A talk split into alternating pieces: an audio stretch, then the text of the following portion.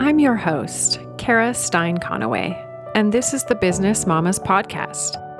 The Business Mamas Podcast is made for women who know they should be doing more self care and practicing more self love, but are overrun with balancing it all. This podcast provides the tools and support you need so you can have a successful career while also being a present and loving mom.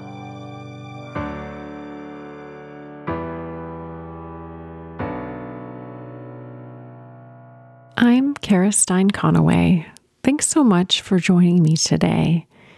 With this season of the podcast, what I am doing is I am sharing with you a song that I sing to my children at night when I'm putting them to sleep.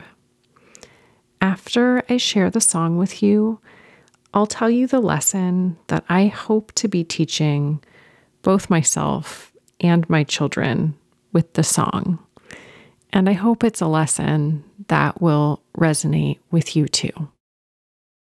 Raindrops on roses and whiskers on kittens.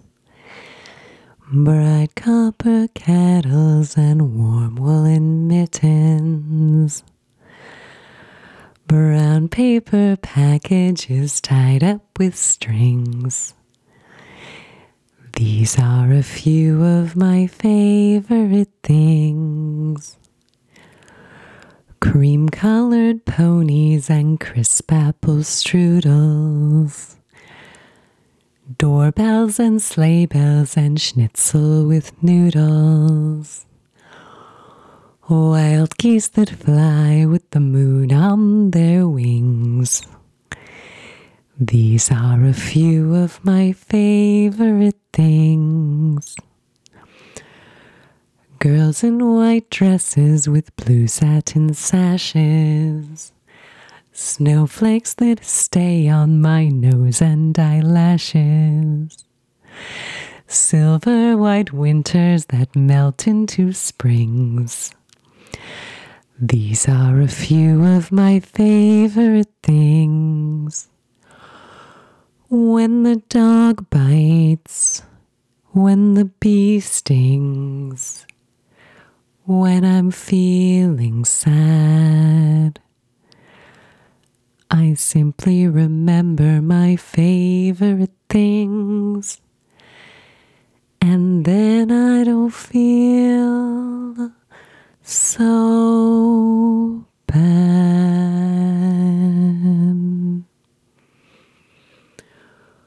When the dog bites, when the bee stings, when I'm feeling sad, I simply remember my favorite things, and then I don't feel so bad. My favorite things was sung by Julie Andrews in The Sound of Music, and it is one of my favorite songs to sing at night to my kids when I am putting them to bed. It has been really fun to allow them to adapt the song with their favorite things. So, depending on different times in their lives, we will adapt the lyrics to include whatever Jackson and Cameron's favorite things are to be part of the song. So, we have definitely sung songs about Legos and about other things that have fallen into their favorite things category over the years. And it's really nice to give myself this time right now to reflect on why this song is special to me and why this is a song that I go back to and that I want to share with them during that precious evening time when they are getting ready to let go of this day and enter into that sleepy, dreamy state.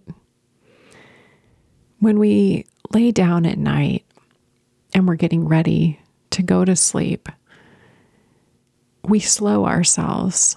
And in that slowness, I think it's natural that it's a time where concerns can come up or things that are troubling you can come to the surface because they find that space, that stillness that is being created by the nighttime ritual of slowing down and of getting ready to sleep and getting ready to rest. And so when those concerns or worries have come up for my children as I am getting ready to have them go to sleep and helping them process getting ready for bed. One thing we have done is use this song to identify their favorite things and then swap out the words so that we're singing about something that really resonates for them.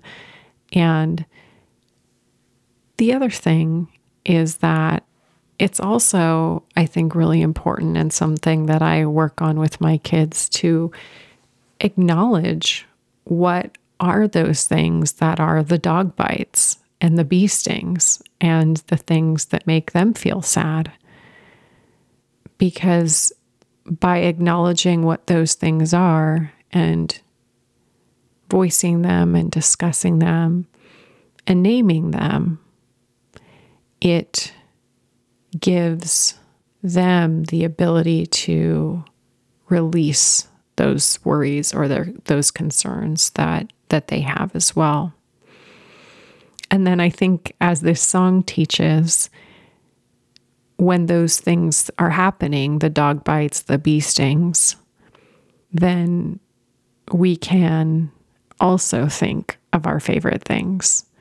And to me, what this really means is coming back to gratitude.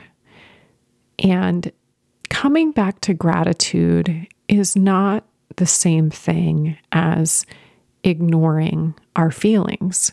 Because I think that first, it's really important to acknowledge our feelings, to give space for our feelings, to be with those feelings.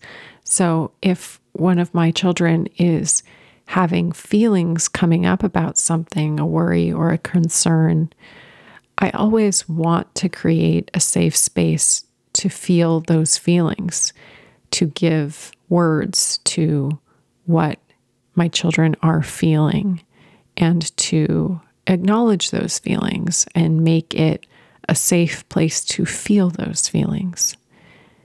And then after they've had space, after those feelings have had time to be heard, and for the person who is feeling those feelings to have that shift in their body of feeling that the feelings that they were having were were acknowledged and were validated then we are in a place where we can choose to think about our favorite things and to be intentional about what those favorite things are. And so for my kids, it could be Legos. And so to acknowledge that they have gratitude for getting to build something really fun and really creative with Legos. And so putting our energy back into the gratitude, back into the things that are our favorite things, back into the appreciation of how much we really do have to be grateful for. I hope that this feels like a tool that you might be able to use for yourself or for your children to know that when that turbulence is happening, when those big feelings are coming up, or when those big feelings are clearly under the surface, but are not allowed yet to bubble up and to be exposed and heard yet, that this song can be a positive tool for creating a space to safely feel those feelings, creating a space to verbalize what those uncomfortable feelings may be that are coming up. And not to rush that process, to really allow it and be with those feelings until they feel heard and acknowledged. And then to know that from that place of being heard and acknowledged and being with those feelings as free from a place of judgment as is possible, then that moment is ripe for moving into a gratitude practice and to saying, what is it that we are grateful for in this moment? What is one thing that we can think about right now that we are grateful for? And letting our energy and our mind and our hearts be directed towards that gratitude. Sometimes we just need a little reminder to remember some of our favorite things and to know that those favorite things are here for us and that we can turn to those favorite things when we need a little extra care and a little extra nurturing. I think it's a beautiful lesson for our children to know what's available to them and to be able to come back to that place of gratitude for their favorite things when they are processing challenging events or challenging emotions. I hope that feels like a tool that you can use in your life too. If you enjoyed this episode, I would love it if you shared it with someone you think could benefit from hearing it. I would also be incredibly grateful if you could leave an honest rating and review of this podcast, as that helps more people find the show and it helps me in sharing this message of practicing self love and self care with more people whose lives I know could be enriched by hearing it. Until next time, and with gratitude, Kara Stein Conaway.